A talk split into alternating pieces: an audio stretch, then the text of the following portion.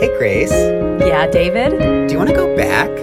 Back where? Back to the best. Back to the best? Back to the best.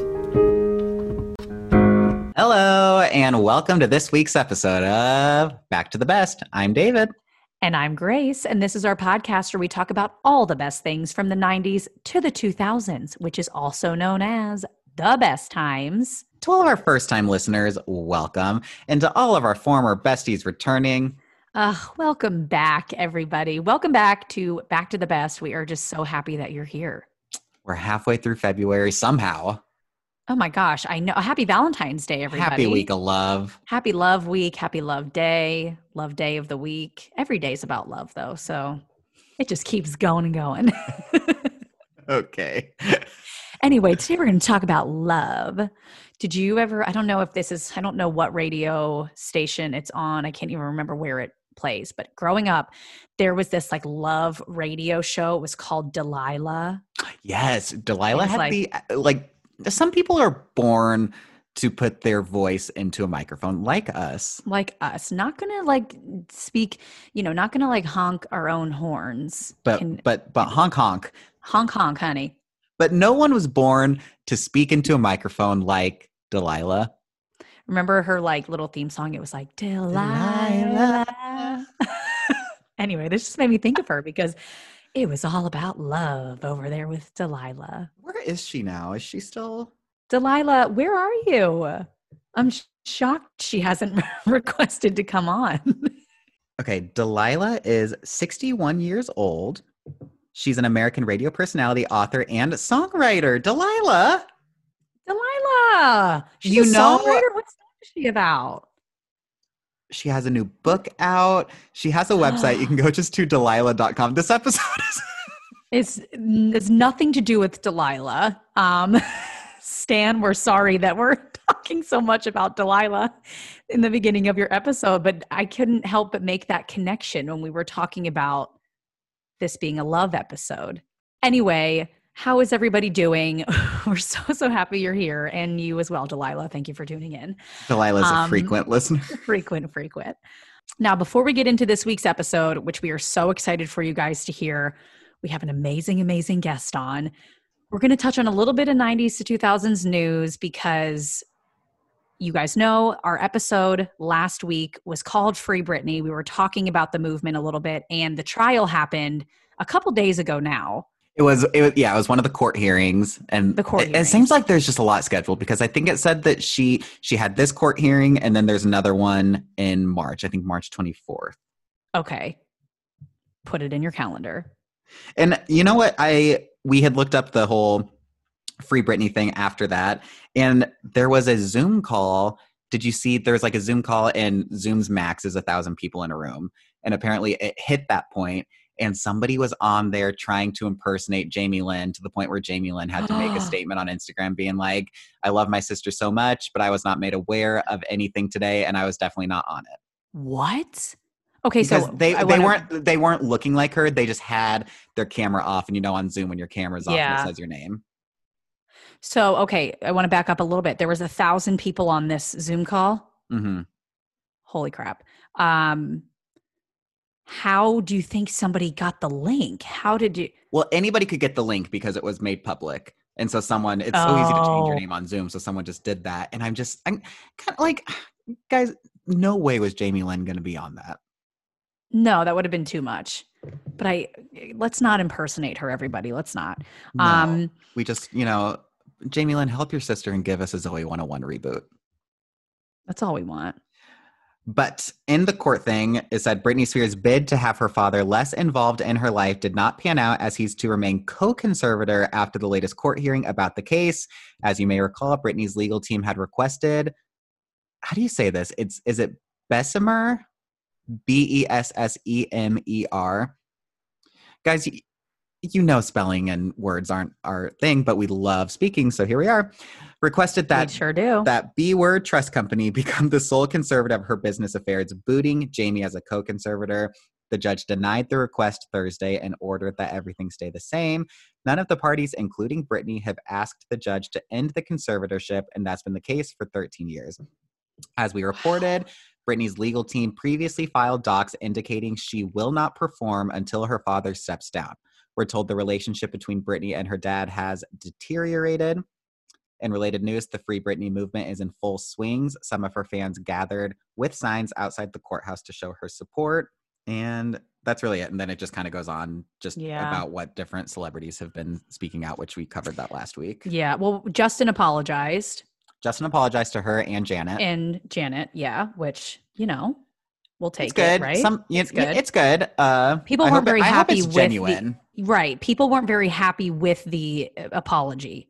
But it's also it was a lose lose situation because if he didn't Mhm. say anything, we'd be sitting here being like, I can't believe Justin didn't apologize, Mhm. and then he did apologize, and we're sitting here being like, "Mm, did he mean it?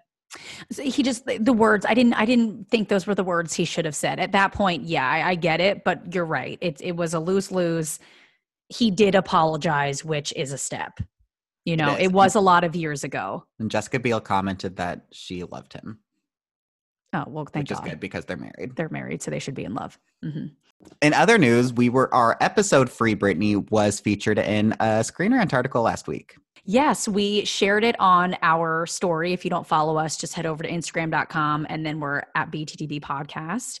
Uh, we shared it on our story because we were featured and it was great that our names were in it and it was about us It's about us. and Thank you to thank you to Allison who wrote that article for including us. Oh my gosh, yes. Allison is such an amazing writer. And honestly, I love looking at Screen Rant's website. I love to see the stuff that they post. And Allison, in particular, covers a lot of nostalgic content and she will write articles about nostalgic shows and movies. So make sure to check out her um, articles on Screen Rant. And maybe when this episode goes up, we can also reshare um, Yeah. our part of it. But thank you, Allison, again. Thank you, Allison. I really Britney's kind of taken over the news article, the news aspect of the Yeah. 90s to the 2000s. Yeah, but um we're going to move right along because now we have someone else who's going to just take over this episode as he should. Oh, This He- episode is not about us. no, it's about Stan. Yes, yes, yes, yes. It's all about Stan. You guys, we have an amazing interview coming up for you. We chatted with Stan Zimmerman, who he's a writer, he's a producer, he's an actor, he he's a teacher. He teaches um, acting and theater classes. We talked so much with him about show the amazing shows that he's worked on. Here's a few: Golden Girls, Gilmore Girls. Gilmore Girls. Should we say it again? Gilmore, Gilmore Girls. Girls. he was on the Brady Bunch movie. We're not doing well at this. We're both speaking at the same time because we're so my excited. Wi-Fi, my Wi-Fi's off, and it was a little off during the interview. I think it's because I'm sitting further away from my Wi-Fi box, and I don't have the strongest Wi-Fi, Oh, so the everything's just a little delayed.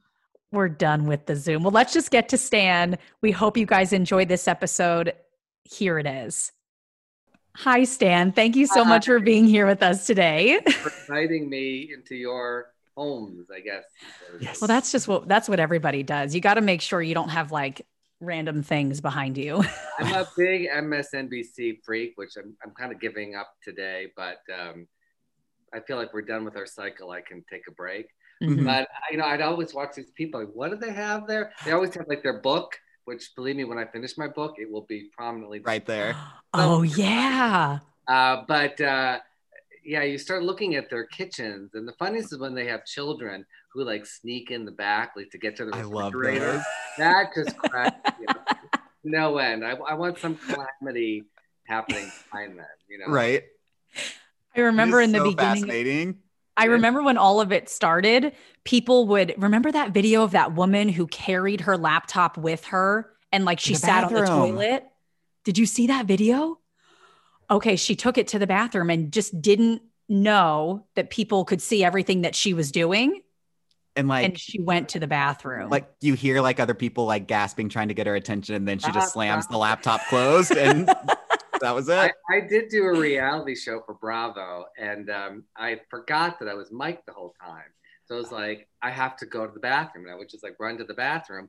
And I'm like, oh my God, they're literally hearing everything. You go to the bathroom.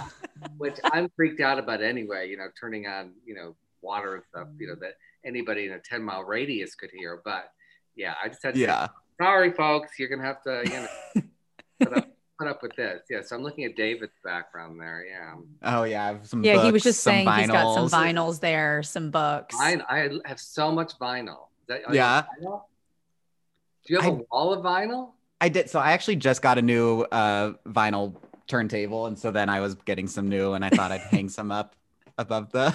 Okay, when this is over, you guys have to come over because you're gonna die. I have three brown wood panels of vinyl. So whenever anybody that is so over, weird. Oh my gosh. I decided I had a painting there, and I said, you know what? I want to be creative. So people Yeah. come over, we hang out, we drink a little, and I said, go make art with all of my albums. So they create an art piece, and I take pictures in front of them. That's And so cool. This, this goes on, it's been going on for years and years. So I started collecting albums uh, since it's Black History Month of um, black, usually female artists that talk during their songs, which I people are like what yeah. rap, like kind of 60s, 70s, 80s, even 90s. It became like a genre unto its own where they would sing and then the music would keep going and they would tell a story or talk about something in their life.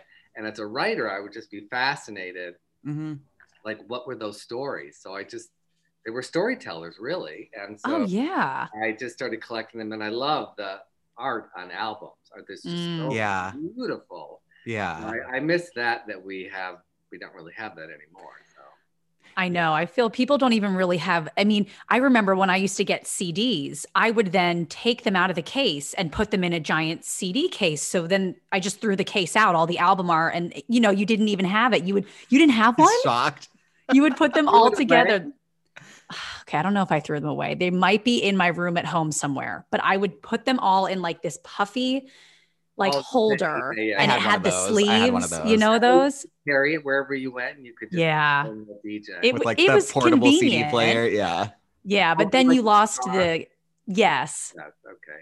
All right, Yeah, you're, but- you're excused for that. Don't throw the- I don't throw things away. I mean, I still have because I use a lot of my music in um, like my plays now. Mm. So I, if I if they're not downloaded to my computer, I still have, you know, I built built-in, so I can just look and go, hmm, and I'll bring them, and then you know have to do the external things to. yeah. I just have so much music. I mean, if I had an assistant that would just put it all on my computer, that would probably Help you out. All be in one place. want- If there's anybody out there that wants to help me out, yeah. Uh, You guys send Stan your application, Send your in your resume right now. There you go. well, I do love that. I, you know, I teach these acting classes, and I usually ask one of my acting students, "Do, do you want to help on a play that I'm doing to be my assistant director?" And I do a lot of the stuff myself, but it's always great to have like another eye. Oh Mhm. yeah. So much fun, and a lot of times I'll end up putting the actors as understudies, or they'll go on. And so it's been, and they have this really cool experience to see what it's like from the other side, you know. Uh, and it's just nice to have you know people I trust around. Yeah. oh my gosh, yeah. It's like your own team of people. I do Yeah. have little teams, yeah. That's oh, that's awesome. nice. yeah. And Marcia Brady is my little team there. Uh, oh yeah. Marcia Brady. We have so many questions about that, but like probably the most iconic character of any movie. Oh, She's so good. Well, we didn't know the beauty that was going to be Christine Taylor. I mean, we were there. We got hired, Jim and I, Jim Berg, my writing partner, um, got hired to do the job. I was set to do this whole uh, trip. I was actually in Mykonos. Mm. I was actually Oh. in Athens when Betty Thomas called me in my hotel room, and I knew we were up for the job. And like his voice, you know, she kind of talks like a man. You're like, want to come back here and write this movie for me, or re- rewrite the movie? We were like the fifth writers on the movie, Oh wow. Oh wow. and, which is why we didn't get credit. There's a very awful Writers Guild rule that only certain amount of writers can get credited, and unless you change the structure of the piece, you could change every mm-hmm. line of dialogue, you don't get credit. Really? Interesting. Doesn't make sense to me. I just think No. it would fair. In the old days in Hollywood, you'll see at the end of movies, it'll say like additional dialogue. I'm like, give me some credit. Yeah. I went to the first movie and it'd be like dog walker and cake maker and Right. credit nothing. Even though sure Jan came from- Was Is your was line. you? I, so that just just be fair. I mean, we lost a lot of money because you get residuals, but Mhm. the job got us a lot of other jobs. But still, you just want anyway. Well, we- you worked credit- on it. You worked hard on it, you know, and you did. You guys deserve that credit, just like man standing by the tree Yeah. deserves his Oh. credit. So we got hired for just like a two week punch up job, which means just help to rewrite it. And we just fell in love with Betty Thomas and Jenno Topping, who's one of the producers.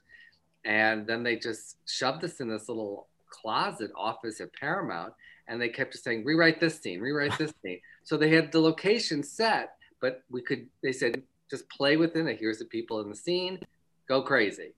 And we kept doing it. And then we were there while she was casting and she would come running in and you know she wanted to share with us like well what do you think of this girl christine taylor and we're like that's marcia brady That's her. Yeah. marcia brady Wow. like and i remember she came in and she said just shut your eyes and listen to this audition she had record taped it it was gary cole if you Mm. shut your eyes that's robert reed you know that was Yeah. brady it was he didn't look like him but man he got the voice down and you know and the same thing with shelley long and and but when Jennifer Elise Cox and Christine, we saw them together, it was like we just have to keep writing towards that Yeah. relationship and making fun Mhm. of each other. It was just they just so jumped off this, you know, you could tell just in their audition. So we kept writing more towards that. And we just had that was probably one of the most fun jobs.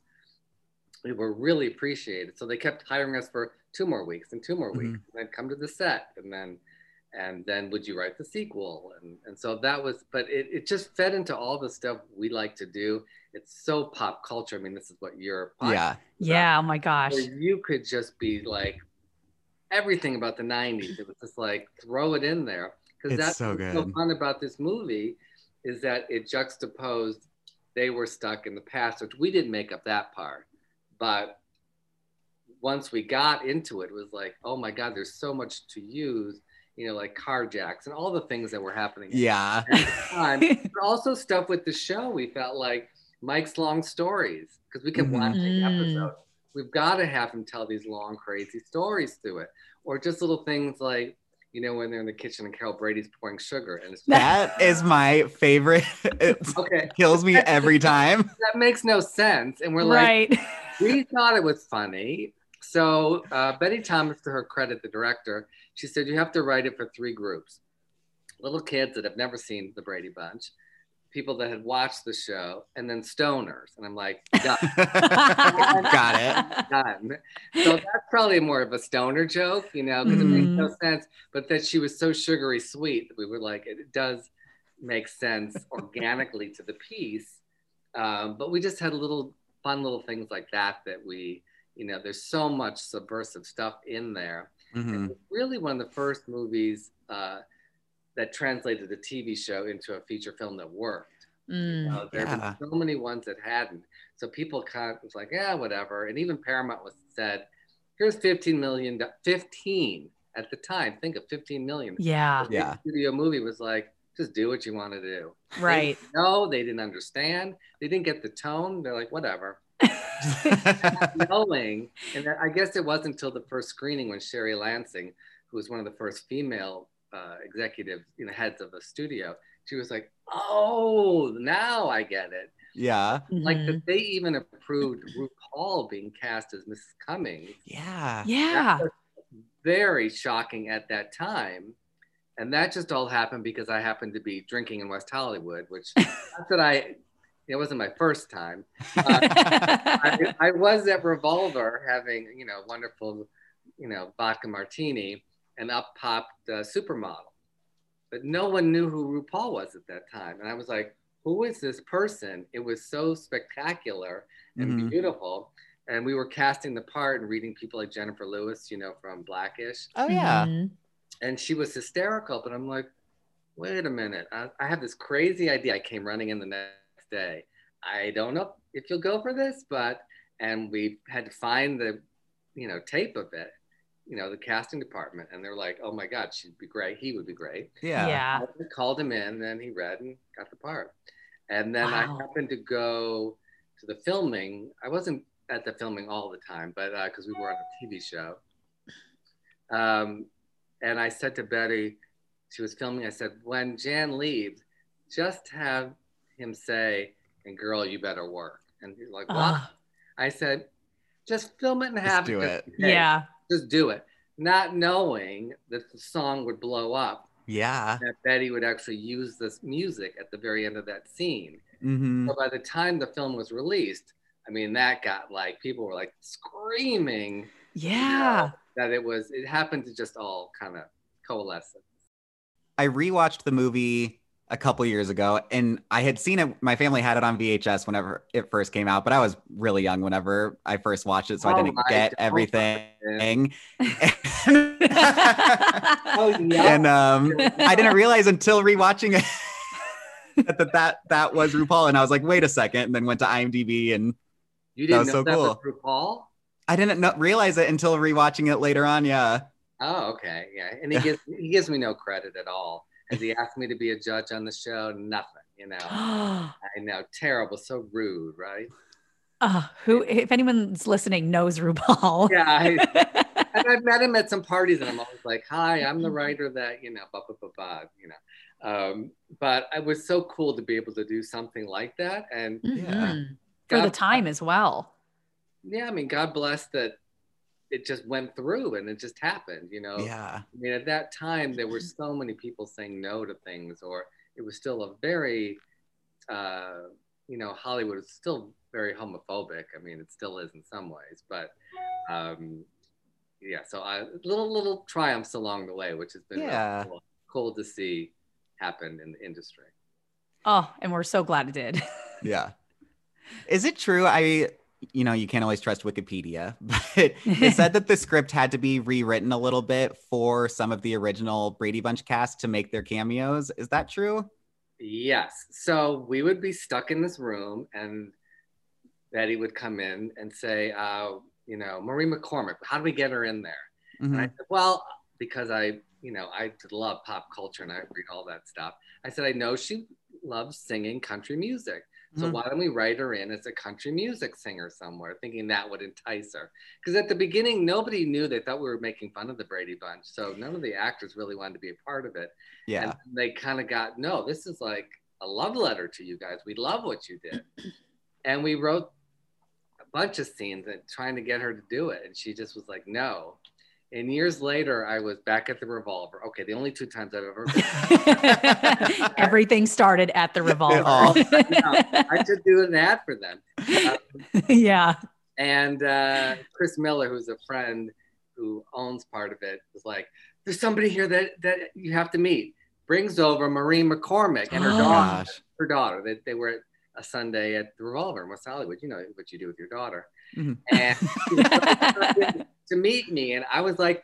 I why was you not in the movie? You know, she was like, I never got it. I'm like, okay, I love her. She's so sweet, but like something happened where I don't know what that. Uh, Yeah. you know, I would love to write for her. I think she is so fantastic and was so great in that part. And she was just as sweet as can be and such a, a, a cool woman. But, and Christine was just absolutely brilliant and channeling her. I mean, that was Mhm. Yeah. such a great performance. Um, and actually, Christine used to live down the street from me, but then she moved back to New York. Oh, I, really? I would love to do something with her. And we were talking for a while um, before COVID uh, that we wanted to do the Brady Ladies and have Oh my actresses. gosh. moved to West Hollywood. Oh my one would gosh. be divorced, one would be widowed, and of course Jan never married because you know. It's Jan. It's Jan. It's Jan. She never married. Never married. And that they were and get those same actresses, Olivia Hack, who I worked on uh, Gilmore Girls with, and I just Yeah. he helped me with the play last year, and we become close again. And because I just knew her as a little girl, Mhm. I would love to get those three actors and see them stuck in the '80s Uh, um, in West Hollywood today, and maybe like RuPaul would be the landlord of the apartment or something. I just think it'd be really. Oh. so good. I think somebody's got to make that. I, I mean, I have to make it, but yeah. so you know, people start you know writing Hulu or Netflix or somebody because I I think that would be just really fun to see them and and those characters and and uh, we hooked up with Betty last year b- before COVID and tried to get Paramount to make uh, like a prequel or like another Mhm. Oh. movie and they they're like we don't get it we're like well, here we go again Oh Uh, why no. would you not um, we were actually having contemporary girls from today go back into the Brady world. So it was like the opposite.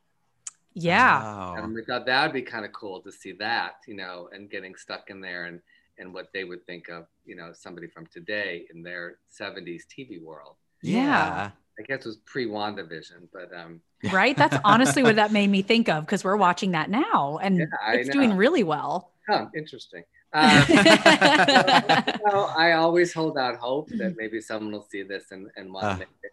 Because I feel there's so much still there. Oh my Yeah. gosh, those stories could keep being told. Yeah, and but with the tone that we did, and it was a very specific tone to get it just right, where it's it's you're going, you know, the parents would be like, "Oh my God, I can't believe they said that," or older people, or the stone people, and kids would think it's fun and silly, you know. Yeah. Like some of those jokes with Jean Smart saying, "Oh, a Brady sandwich." I mean, kids don't know what that means, and No. they're like, "Oh my God," you know. It's really inappropriate now, I guess. Yeah. Well, it's funny because I watched it so much with my cousins when I was a kid. And yeah, there were things that went over our head. Movie or the TV show? More the movie uh-huh. because we Yeah. just loved it. I mean, there was something so that there it was light, you know, and it was we yeah things went over our head and watching it now, but I, we definitely watched it even more than the show, and we connected to it so much more. We would sing constantly while watching it. It, we absolutely loved it. So it's definitely still something that kids I think would enjoy because I enjoyed it as a kid, not knowing as much about the show, more the movie. Yeah. Right. I think it would not only be the old old Brady fans, like, Right. but then the people that grew up with the movie. The- And yeah. Young people now that don't really know or have heard about it could fall in love and see it from their point of view of today. Yeah. Why, why 80s and what? I mean, you all have a love for it, so I think Oh, it's really yeah. celebrating everything that is of that period. We were just singing the songs before you came on. We were. Fun. I think I'll go for a walk outside now. This uh, my we used to like go in the mall in um on an escalator and like try to do what they were doing. Like it's just we loved it. Well, we were like, we have to get that song in there. You have to make it Oh, yeah. And then we're so like, good. Okay, we have got to get in the boxes. And then I was like. Yes. go buy the TV thing. And it was like little things like that. It was so cool to use your imagination and like Mhm. you be creative. And I know what I wanted to get to.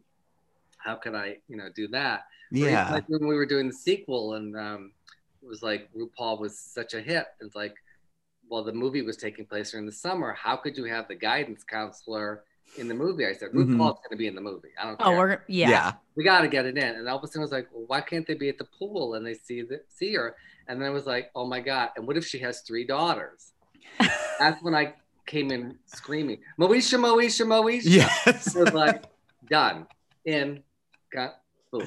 And, Uh, you know, um, but even like the Ann B. Davis thing, yeah. of like that we got her. So we had to write all these little pieces for them, hoping that that they would do it. And um, like we used um, one of her characters' name that she was on an old TV show called um, uh, the Bob Cummings Show, I think. So we would Oh, look yeah. at different things and and kind of put them in there to attract those people. But we wanted to play with you know the reality of the show and what we knew of, of those actors. Yeah. Mhm. That's I think where the Marcia Greg romance because we had heard that you know Barry Williams and all that. So we I was gonna ask about that. Right. we had heard, and then he had went on a date that he thought was a date with Florence Henderson, which I think was her birthday the other day. But um, I did finally get to meet her because I wasn't on set the day she came to film it, but I met Mm. her later just in life, and she was just so sweet and just exactly like you'd want Florence. Yeah. Oh, Which was cool because sometimes you know you get so excited and you meet you know these people that you've watched you know since you're a little kid. Yeah. They, some people can be disappointing or like, yeah, get out of here. But uh, she was just so radiant and just just lovely and oh, love to hear that. Yeah. yeah. So there there there are some good souls out there, but that's Oh. in, in any business, I think. yeah. That's true. Yeah, that is true. I was gonna. Did you get to go to Hawaii whenever they filmed the sequel? No, No. Oh, no, we Oh, were locked here. Again, those movies were made for so little money that they, Hmm. you know, like, what do you? You'll do all your writing here, and then and then yeah, so I did not get to go on that little. I, I got to go to the high school in the valley when the, Okay. monkeys, Okay. when the monkeys were there. I know, I, I drove myself, but uh, I, I think I did get free lunch that day. Um, they, they did put us to work in Betty's trailer. It's like, oh, you're you came to set, write some more jokes. I'm like, oh, oh wow. uh, yeah, oh wow, I know. Uh, I don't think we were on the clock at that point, but we just we just fell in love with everybody, and we just wanted to make it the best that it could be, not knowing that we would, you know, be here talking about it, you know, five billion years later. Oh, and that's what's been so cool about a lot of the stuff that I've done is having these full circle moments with them. You know, I like especially mhm. Golden Girls and even Gilmore Girls. It's like when you're doing them, you don't think of, you know, later on. You're just you're hopefully focused on what you're doing at the time. yeah. Mhm. And then seeing, especially with like Golden Girls, these it keeps getting bigger. I mean, it's It like, really does. And it's like what and then there's like a new generation and like i feel like now it's really bigger than i i, I can imagine that it's ever been Well, even Yeah. just going into a store, I feel like there's Golden Girls merch everywhere now. yeah well the Yeah. merch just do- definitely does help Yeah. now it's like too much and you know people are like do you need this do you need that or do you want the puzzle do you want Yeah. i'll take Mm. i'll take the wine goblets those i'll take or the big you know you know my what are those mai tai drinks Oh, oh yeah. yeah. Yeah, that I that I I will I will accept anything liquor related, um, and T-shirts because I can wear them. But you know, some of the stuff like I don't I you know they're just they're fun to see the chia pets. I don't, Mhm. I don't I don't Oh I my don't- god, the chia. yeah I don't need a Sophia chia pet. You don't uh, have one, I don't have one. Uh. David. Darn let's it. cancel that order. Okay, Cancel it. cancel it. It was our thank you gift for coming chia on. order. Call Amazon. well, I know we both love Gilmore Girls as well. Grace is probably the biggest Gilmore Girls just fan I love it. know, so we do have some you questions not about been that. The the Well- Golden Girls Fan Fest. I mean the Gilmore Girls Fan Fest. Oh, I know. I honestly, well, obviously they can't have it right now. No, but we are planning next October um, in Kent, Connecticut. In like 2022. No, in 2021. Oh, Okay. So I know. I'm it- crossing it everything. Started, it started by fans, um, Jenny and Marcus Whitaker, that are now in Austin. And all fans started. I love that. What it would be. So the first year we were in Connecticut was like we tripled the size of the, this little town because people from all over the world came and so many mothers and daughters came together. Oh, this has been going on for five years now, and you can go to um, I don't know what it's called now, but uh, if you look up the Gilmore, you'll you'll be able to find it online, uh, or contact me and I can connect you. I would love that, yeah. Town in Connecticut in the fall when the leaves are changing and there's Oh. and we become this little family, which has been so cool and very supportive of everybody and all their projects or whatever they're doing. And when I do a play in LA, people will come from all over and be very oh, nice. wait. My mom and I need. My mom is just as much of a lover as I am. We would. Okay, I'll get you. Yeah. So you must- th- I would love that. it's Yeah. been really, really cool. So we'll be in Kent, Kent, Connecticut. I think October. I want to say like 17. Oh my Oh, gosh. nice. That And is my mom's said I could- birthday. Yeah, That'll be the best birthday. You have to take for her. You have to take her. yeah, we'll do, it. and because you know me, we'll do a little something special for her. Oh my Uh, gosh, she would be over the moon. And then uh, last year, at this time, I was packing to go on the Golden Girls fan cruise called Golden Fans at Sea, and they haven't, and we did two back-to-back ones. Oh, wow. That was intense. Four days on each Both cruises? feeling. Yeah, I was there for both. And uh, it was so fantastic. And I met so many wonderful people. But each one was like thousands of fans. Yeah, I'm Well, sure. Now they've scheduled another one for January of uh, 2022. Okay. Oh, nice. It's in the books. That's in the books. so uh, out of Fort Lauderdale, it's four four days on a cruise, and it's just and it's all ages and all types of people from all over. And just- you go there, and there's so much love. Mhm. you know, and people will come up to me and say, you know, I can I bother you? And I'm like, it's not a bother. I mean, I, you know, actors get to meet their fans all the time. For a Sure. you, you never do because nobody knows who you are. And Oh. so to be able to hear experiences like when you say, well, I was a kid and I watched Brady Bunch movie, um, I love to hear like that. Yeah. whatever you did, you made people laugh, and especially with Golden Girls, so many people told me stories of the difficult times in their life Mm. when they've been able to tune it in, and especially during COVID, it you know became like one of the most popular shows on Hulu because Mhm. at the very beginning of it, people just wanted comfort. They Oh wanted my Yeah. gosh. Yeah. I mean, we were all scared. We didn't know. And it was like a place to come back and you'd see friends that were like family. And Yeah. And so that's been really nice to be able to, you know, provide that for people. Oh, they're so it's it's exactly right. I mean, I know David watched Gilmore through in quarantine. That was I had never Yeah, watched it. We had both never seen it. we both were tour guides at Warner Brothers, so I'd given tours of the sets. We we've been like, up and down every set of it a million times, and But I I'd was like, "You need to watch." and finally I just sat down and watched all seven seasons and the the new one over quarantine Yeah. and just loved It it. really Yeah. Yeah. So, I mean, we worked on Roseanne with um, Amy Sherman Palladino. oh, We've been really close friends with her on that show. mhm. So, um, you know, we were very excited when she got Gilmore Girls, and I kind of watched maybe one or two in the beginning, and then we were just busy doing our own stuff. And then uh, after season four, sh her and her husband Dan invited us um, uh, out for a drink uh, and uh, at Chateau Marmont on Sunset. Oh, nice. Oh, I cool. know. I'm like, I'm there. Done. See. Yeah, I'll be there. Had me at Chateau. yeah.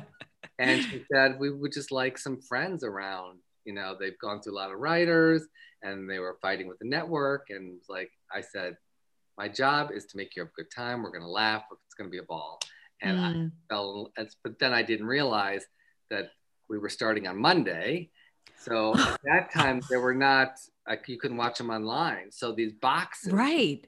Came from warner brothers of the cassettes so Oh, i had Oh my gosh. and do cassette, cassette, cassette, cassette all weekend long, and just fell in love with the show and the writing and the actors, and it was just it was mesmerizing. I'd never really Mm. seen anything like that, and so it was it was such an honor to be able to write for all of them and and um, you know jump in and, and have that wonderful experience. Yeah, because because you really jumped in. I mean, in because you were like tw 2004, 2005. That's like fourth and fifth season of the show. So was I'm the whole Logan thing. right, Logan Yeah. was introduced during that. right. Which So, people had a lot of feelings about anyone that Rory was ever with. Yeah. so that was probably pressure for you. And then, of course, I know because you wrote and produced on the show, right? Because I know, you know, there was like the Pulp Fiction episode, all of that was around the time that one was yours, right? yeah, yeah, yeah, all of that was around the time it was right after the wedding where Luke and Lorelai are kind of not together. I mean, there was as a fan watching, there was so much you'd waited so long for them to get together, and then they weren't together again. And That that was thematic of that year. yeah, all these relationships coming together and then we pulled them all apart. I mean, Emily and Richard, everybody yes, kind of had come. Yeah. So that was kind of cool to delve into that and realize what the arc of the season was going to be. So pull them Mm. apart, then bring them back together. So I love writing relationship stuff. So this was like, was right up. You know, that was yeah. Did you feel any of the pressure of how popular that show was at the time, especially, you know, again, people waited so long for Lorelai and Luke to be together and just kind of when you were working on that show, did you feel any pressure from how big it had become? No, because it what was like it was on CW, right? Or W- It was Yeah. yes, on CW. yeah. So it was like this little show, and it was like it wasn't really taken that seriously. Really? Mm. we would be like, why is the rest of Hollywood not writing on this? It's so, it was dense. It was a lot of words. They talk so fast, so the scripts are really long. They were very literate, you know, and at the Mhm. time it was like the beginning of the internet and all that stuff. So, you know, normally when you're writing, they'll tell you, you know, the audience has to know every reference. And I remember Amy just saying, let them look it up. So you have these you know, just weird things that like kids would know, you know, and let, let they'll look, you know. Yeah. Um, so now I always, well, Amy would say, just look it up. Like, I don't care if everyone knows. So it was writing for just a higher place, I think, you know, in a different style. And so uh, because it wasn't on a major network, you know, she got to do a little bit more of what she wanted to do. There was Mm. always a loyal fan base, but now it's like just you know, and then then social media and everything just kind of took over. So now there's places where we can all meet, and you know, you all doing something like this. Oh Uh, yeah. Mhm. can connect and talk about it and dissect it and you know and then i can tell stories of well why was matt Czuchry cast you know because i remember Mm. going into the writers room and they were like two logans out there one was dark haired and blonde and i'm like go for the blonde the blonde is cute and i told them that i said i Oh just my gosh. i like and i think about that when i'm casting my plays is how are they going to look together and to me Mm. her dark and then that blonde waspy the whole thing we were creating for him i just Yeah. it looked they looked good together you know and she hadn't been with a blonde yet. No, we she'd been with mixed it up. Dean. It was Dean Yeah. and but i'm saying that Yeah. uh, yeah and so are you, are you Team Logan then because you were a part of that process? duh. I was not advised on the, um, you know, what they made for Netflix. The year in the life. The year in the life. I would yeah. never have allowed him, the whole him. He had a girlfriend sleeping around, and her like, that was like, come on, I want him to be the good guy. I Yeah. know. Obviously, you know, screw up and all that, but I was like, you know, I I probably know. was in the writers' room going, does he have to, or could they? broken up or something or you know but that he it just felt so too i don't know casual and like And you never even saw her, right? I don't remember. She was just always like talked about. yeah hmm I was like, at least give us a good guest star or something if she's going to be Yeah. there. well when the baby comes and it's his isn't it no i don't know I, I think it. know. I I think, it is. it has to be his and i Yeah. I amy had told us the last line of the show way Mm. back when Oh, really? for years i was like what's all the big deal i know what it is and but when people would be like would you tell us and i wanted to keep it i knew it was important for her to keep it a secret but i so when it finally was aired i'm like well yeah that's what we've known There it is. there we go thank you for not changing it and uh but i was like it logically it just feels like it has to be logan i mean i guess you could come up with anything you know and i it would be nice if they do go back and make some more because i feel the actors would be really interesting to see them Mhm. yeah. obviously the fan base is out there and wants to see it Mhm. Yeah. There's so many st- great stories. Uh, I w- also think there would be a great series in seeing like a young Lorelai, like go. Ooh. Oh. I think that would be a kind of interesting series, you know, and you get new actors, doesn't have to be Lauren Graham, but hmm when she got pregnant or all that whole thing, like see what that world was like. Yeah, because I That would be always really enjoyed good. the the flashback scenes in the earlier seasons of the show when they would show her younger. It doesn't. It is intriguing what was you know what young Lorelai and really you know when she was raising Rory and just all of that. I would love Right, to see how that. did she end up in Stars Hollow? And Right. More, more Yeah. about that was like, like what was it like when she first got there, and and because it's obviously so so different than the way she was brought up, and Mhm. Mhm. But I mean, Amy created such a great pilot in that whole conceit of that she needed her parents' money and that they said only if you come for Friday night dinners. It Yeah. was like brilliant, like Mhm. so great. You were forced to have these weird meals where so much Mhm. conflict and angst and things they hadn't dealt with comes up every week. I mean, for writers, that was like a gift. Oh, I'm sure, Yeah. especially with characters like Emily Gilmore. well, I love Emily and Richard. Oh my God, yes. But I mean, way Emily could just like, you know, Yeah, cut anybody down with a look. yeah. I mean, in the same way, like a Bea Arthur would. I mean, she just Mhm. she was so talented and just it was such a great role and just you just got you know and then you understood how it affected Lorelai and Lauren Graham being so brilliant and so beautiful and just the coolest person in the world. I mean, again, that was like actors and roles coming together and just, I mean, she'll always be Lorelai. For. Oh Yeah. my gosh, I know. It's it's I love I watched Parenthood. I've seen her in other things and it's just it is hard to It's take always that Lorelai. because she's That's always always Lorelai. Yes. Oh, but I think that's such a huge compliment to them too. You know, the shows and that mean so much to people. It's it's all co- for coming from a way to give them a compliment for their work. Yeah. Yeah. And they had a hard time finding a Lorelai, but I think when she, Lauren came in and she just talked that fast and she Oh my gosh. Yeah. super cool. And I mean, the first time I met her, she was by her truck, like a truck. She had a truck. Oh my God, she's so cool. It's like smoking a cigarette. And I'm like, I went marching right over to her and she's like, Oh no, you're not supposed to talk to me. I'm like, I don't care, fire me. I'm, ta- I'm talking. I just got done watching, you know, five nights of every episode for this job. I'm talking to you. Yeah. yeah. And we just we clicked right then and there. Yeah. Oh, I love to hear that. How different would a writer's room be for a show like Gilmore Girls or a sitcom like Roseanne? Is it similar? Roseanne had 21 writers. So Tom, I was we were there. We we turned down the job on the first season. I know, crazy. oh my gosh. Um, then we were offered again in the fifth or sixth year. Um, uh, and at that point, Tom and Roseanne was their, their last year when they were still a couple. That whole relationship blew up right in front of us.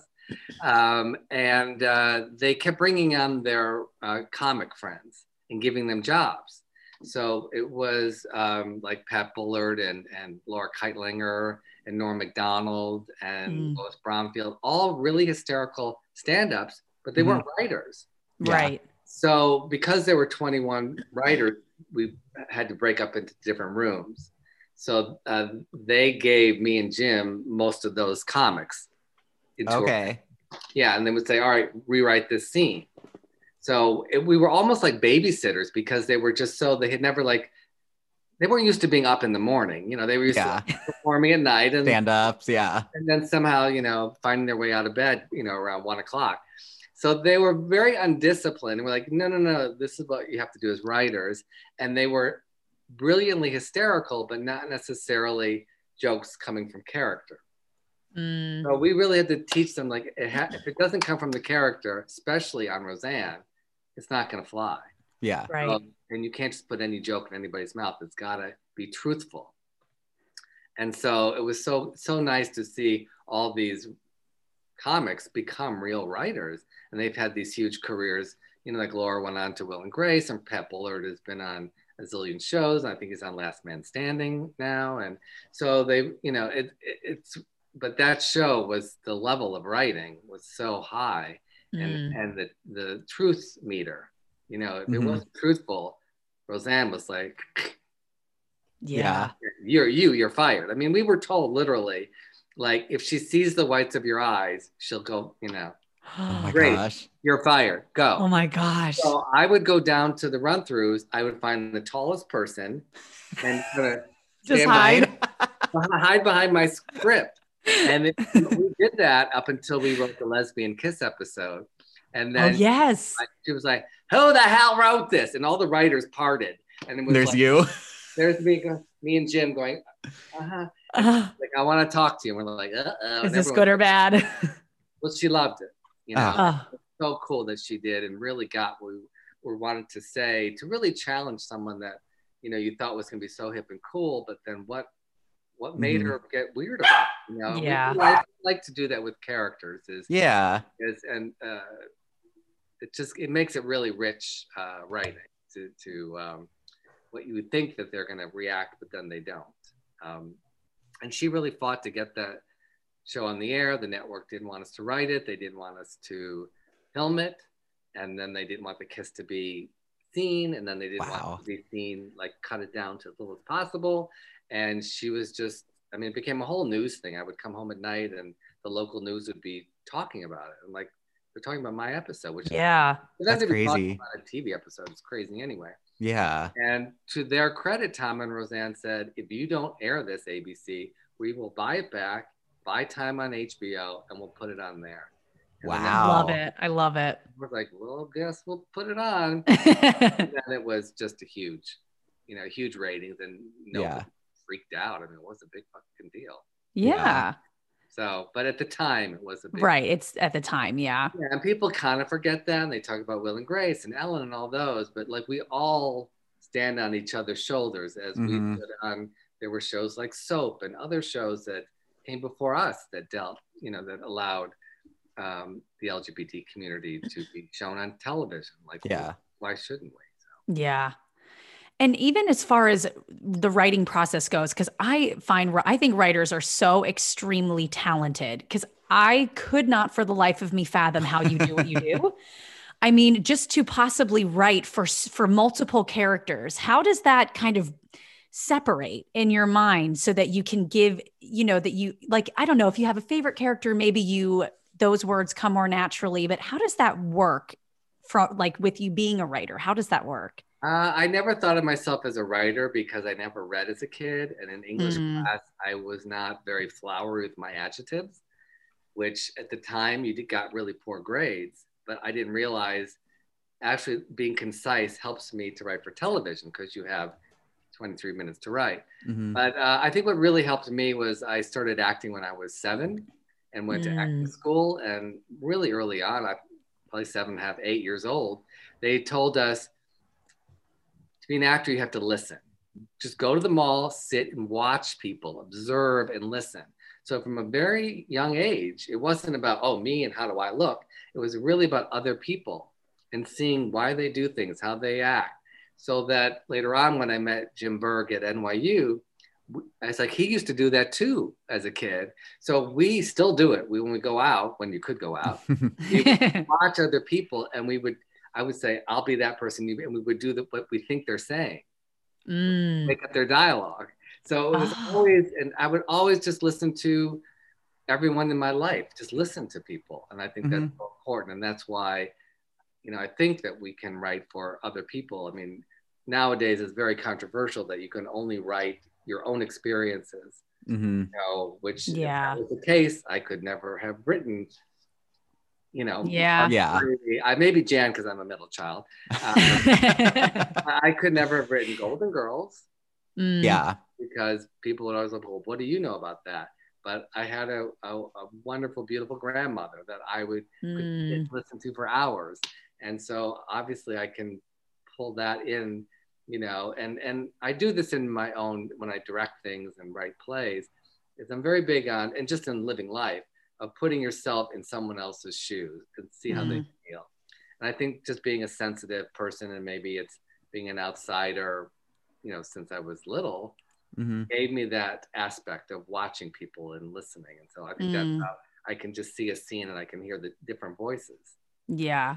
Then do you prefer to kind of create something on your own and start from scratch or the process like joining, you know, for a couple episodes of Gilmore Girls where it's established and especially with that show, I mean, Amy Sherman the way that they wrote and the dialogue so fast, so much like pop culture mentioned all these this dialogue was so incredible.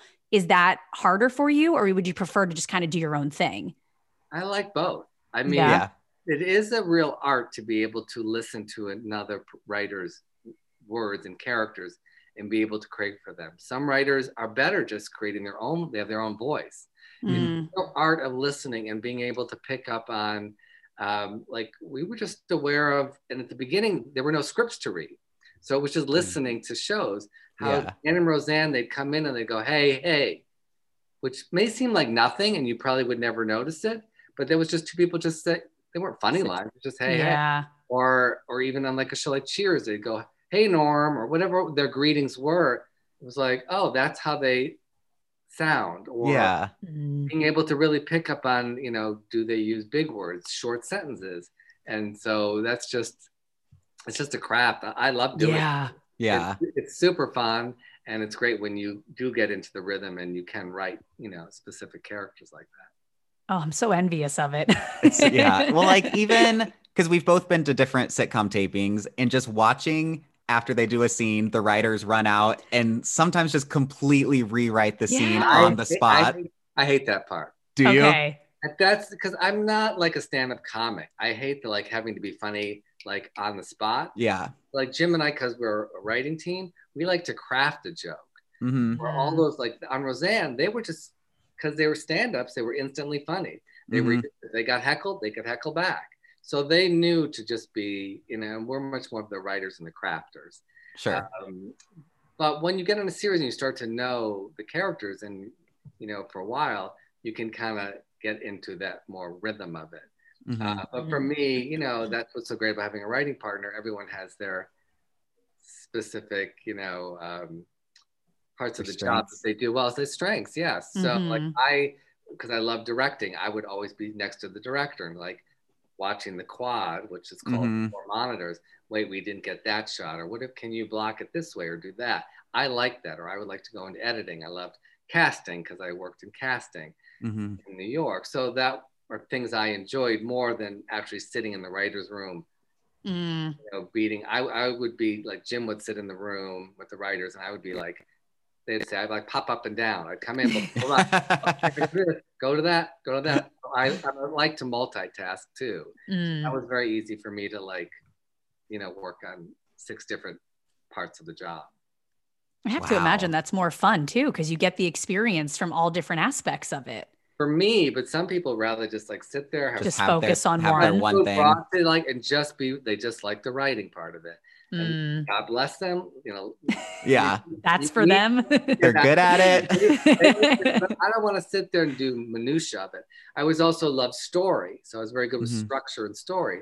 So I would be like, I would, you take these three writers and go, you know, figure out the arc of the, this, you know, the outline for the next week's episode or another idea. So that was something I, again, I like to do. But the Mm. sitting there punching up at the jokes, uh, I don't know, that's not something that wouldn't That be. It just sounds stressful. it yeah. it can be. It's not the top of my list. It's much more fun to come in and they would pitch you three things and you go, I like that one. Than Mhm. if I like sit there and like, ugh, you know, we need one joke to get them out of the scene. And what is it? Like that? Yeah. the stress of that. It's like, yeah, It's I like a can, constant improv show. It just Yeah. never stops. I, mean, I can I can do it, but it wouldn't be the top of my list of of, of yeah. parts of the job that I that I do love. So. Mm. We were also curious because you were credited as a con- was it a consulting producer? Is that different from a regular producer? Um, you're all negotiated with titles. You mean on Gilmore Girls? Yeah, we had seen that, and we were just curious for like What for anyone that? listening as well if that was different. Uh, it's less money, so that's Oh. no, we don't like that. Uh, with that job, usually, you know, we would have been like an executive producer or some other producer, but then you make a multi-year deals and you stay on. We had told Amy, like, we'll give you. We were in development and really enjoying developing our own shows. We said we'll give you a year of our life. You know, we'll just come on as consultants and you Okay. consulting producer credit. You end up doing the same thing. I mean, we were- Okay. you know, and I will tell a little bit more about the politics of that in my book. Dear. Um, yes. Yeah, so I'm writing a book called The Girls from Golden to Gilmore. Yeah, so we wanted to ask if there was like anything you can. So there, there are. It's, it's, it's, a love letter to all the wonderful women I've worked with and Roseanne. Oh. Yeah. and Roseanne. Um, and so we, I will get into more depth of what the writers' room. We won't really want to take people into what it is to be sitting in that room where you think it's glamorous and you're on the set. It's like Amy promised me because she knew I like directing. Like you'll be on the set all the time. I was on the set once to get cake for the hundredth episode, and I don't eat cake. oh, Um, so we were really needed in the writers' room. There were less writers, and because of certain things that happened in there, we kind of had to step up and be a slightly more involved than than we thought we would at the beginning. Um, but I adored the show, and so I was happy to do that. Um, yeah. well, we can't wait to read the book Yeah. now, especially because I'm like, what do writers do? How do you do it? I really need to read this. well, each writers' room has its own personality, you know, and, and Mm, you know, I didn't like being in certain writers' room, like on Golden Girls, where you didn't feel comfortable just to say anything, and you have to be able to, I think, create that comfort level of sometimes the stupidest thing I say might spark something in the two of you. Yeah. mm. I don't, if I'm like, oh, don't say that, Stan, you'll be ridiculed or dumb. You'll never know. I mean, it could be Yeah. just a kernel of something that will go, oh, wait, but what if you did this, this, and this? Mm, So I really vowed to create a writers' room that is very inclusive and diverse and fun to be in, as opposed to some others, which I will name, uh, which were scary, some of them. Um, you know, you get yelled at at some, some like when you have 21 hysterical stand-ups, you're very like, uh, I can't say anything Sure. mm. weird on on Roseanne. Some rooms I felt so comfortable and so funny and free, and then others it was just like, uh, don't talk, don't talk. Oh. I, I knew that. I was like, why are some rooms, you know, they were run by great people that made me feel comfortable, and others I felt like um, it was better to be quiet. And and I and I yeah, I wish I had had more.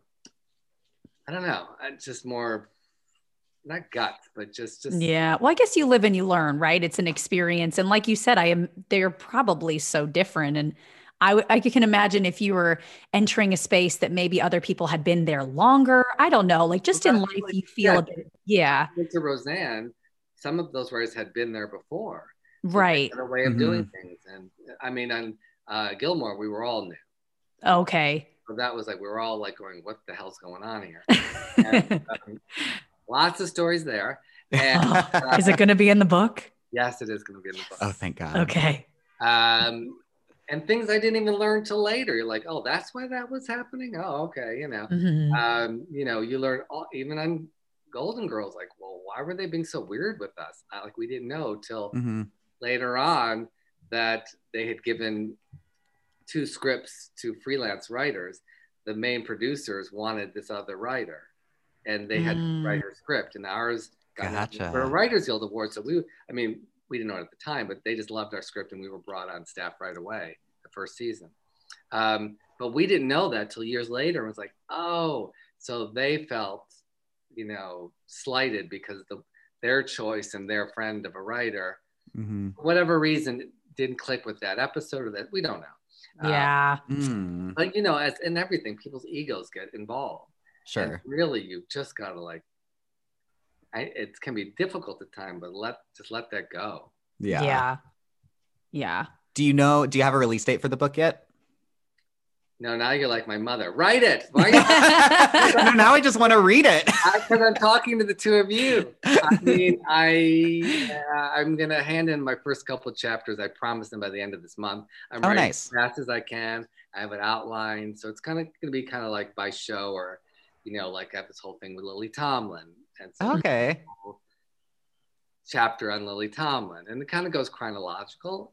Um, uh, so I'm hoping, you know, I don't know, I don't know how long. Yeah. take, you know? Yeah. and how much they'll want to edit or what they'll have to do with it. But yeah. I'm hoping, And I would imagine writing a book is way different than writing a TV show.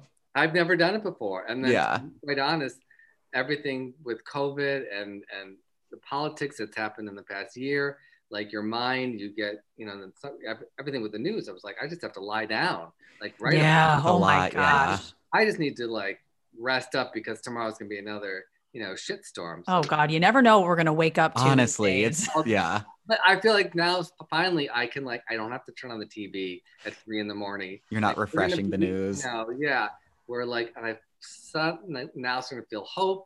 You know, Mhm. I do have uh, vaccine envy. I want to get it. I want. Yeah. I want to be like in the world again. I want to be making theater.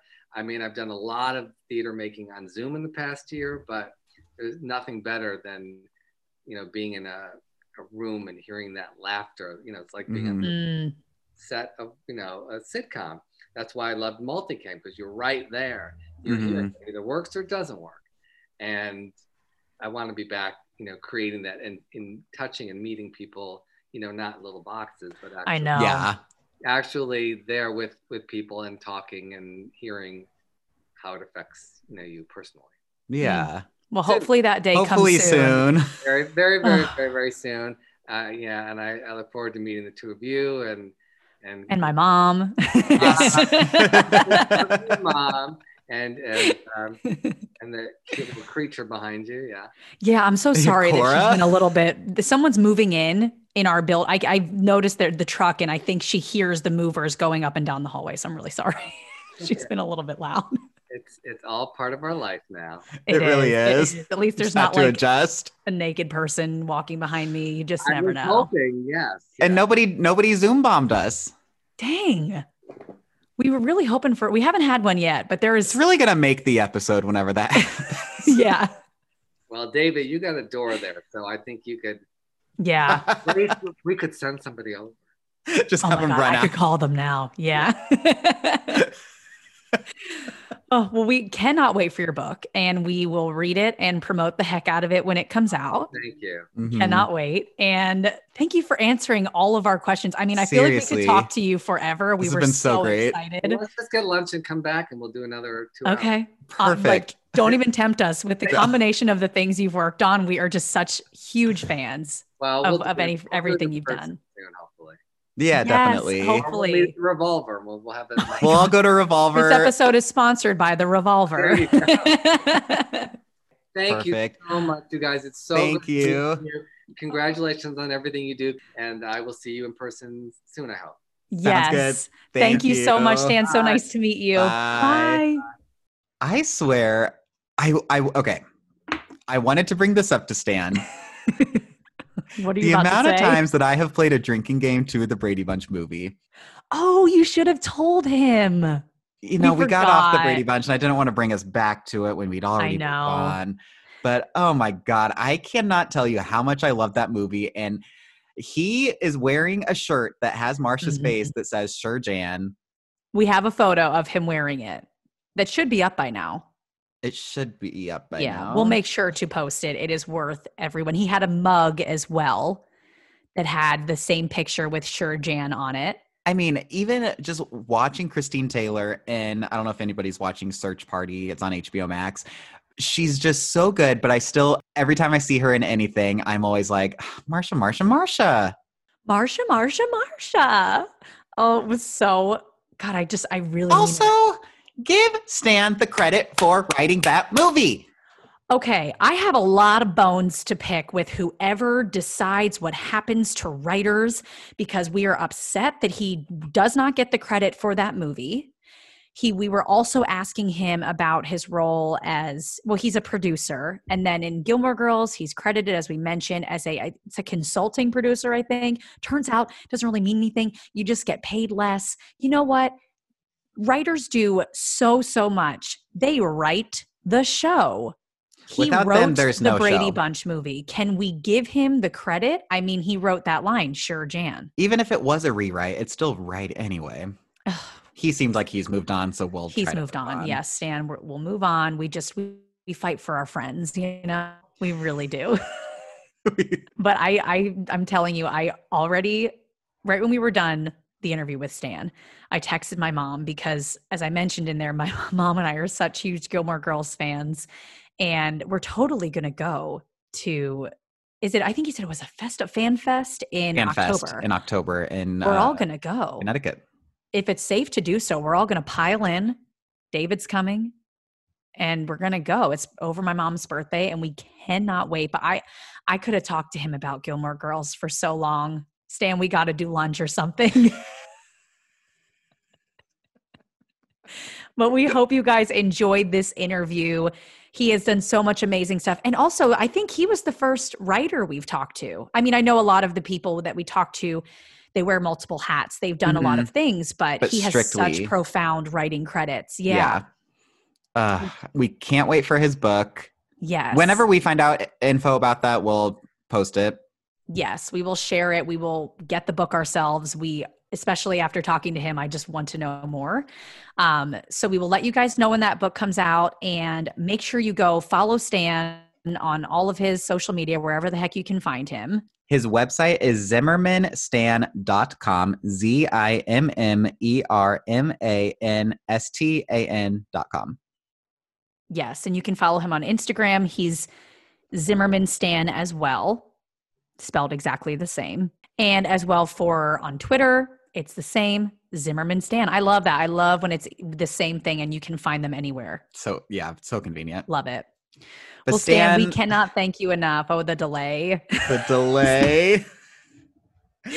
Stan, we cannot thank you enough for coming on and talking to us and answering all of our questions and just accepting our honestly our little bit of fangirling that we were throwing. It's at him. This was really it. such a fun episode. Yes, I'm gonna go watch the Brady Bunch movie Oh, right yeah. now. And w- w- what do we need to do? Do we need to start a petition to get that? wh- How he was talking about getting the three girls together? The three girls, we need to do that. like, we'll, oh we're we're willing to start petitions. We're willing to co-star with them. We're willing to do anything to make this happen. anything at all. You know what? I think I think we'll go and make a petition to get, I'm trying to deal with David's delay to get this going I'm just gonna and in the gonna let her go for it. works. Okay, I hear you, Grace. I just can't sit inside all day. all day. I gotta go out. Gotta get Get this. started today. Okay, we need to get off. we, We, gotta need to sign go. off. We should have We never started singing. Oh. Stan, thank you so much again. Thank you to everyone who tuned in for this episode. Go follow Stan, and we will post when his book comes out. And of course, give us a follow. We are at BTTB Podcast on Instagram, Twitter. We're on Facebook, Back to the Best. Go to our website, bttbpodcast.com. We're on TikTok. We're on all the things, you know, just And leave us a review. shop. Leave us a review. Five stars only, though. We only accept five We stars. only accept Whoever gave five. us that Thank one you. one star, we hate you. I'm kidding. We kidding. know who you are. We did, would never. We love our haters. Thank you guys so much. We love you. We've got to go. Tune in next week where we are gonna keep taking you. Back to the best. Goodbye. Bye. We're a mess. The delay. It's the delay.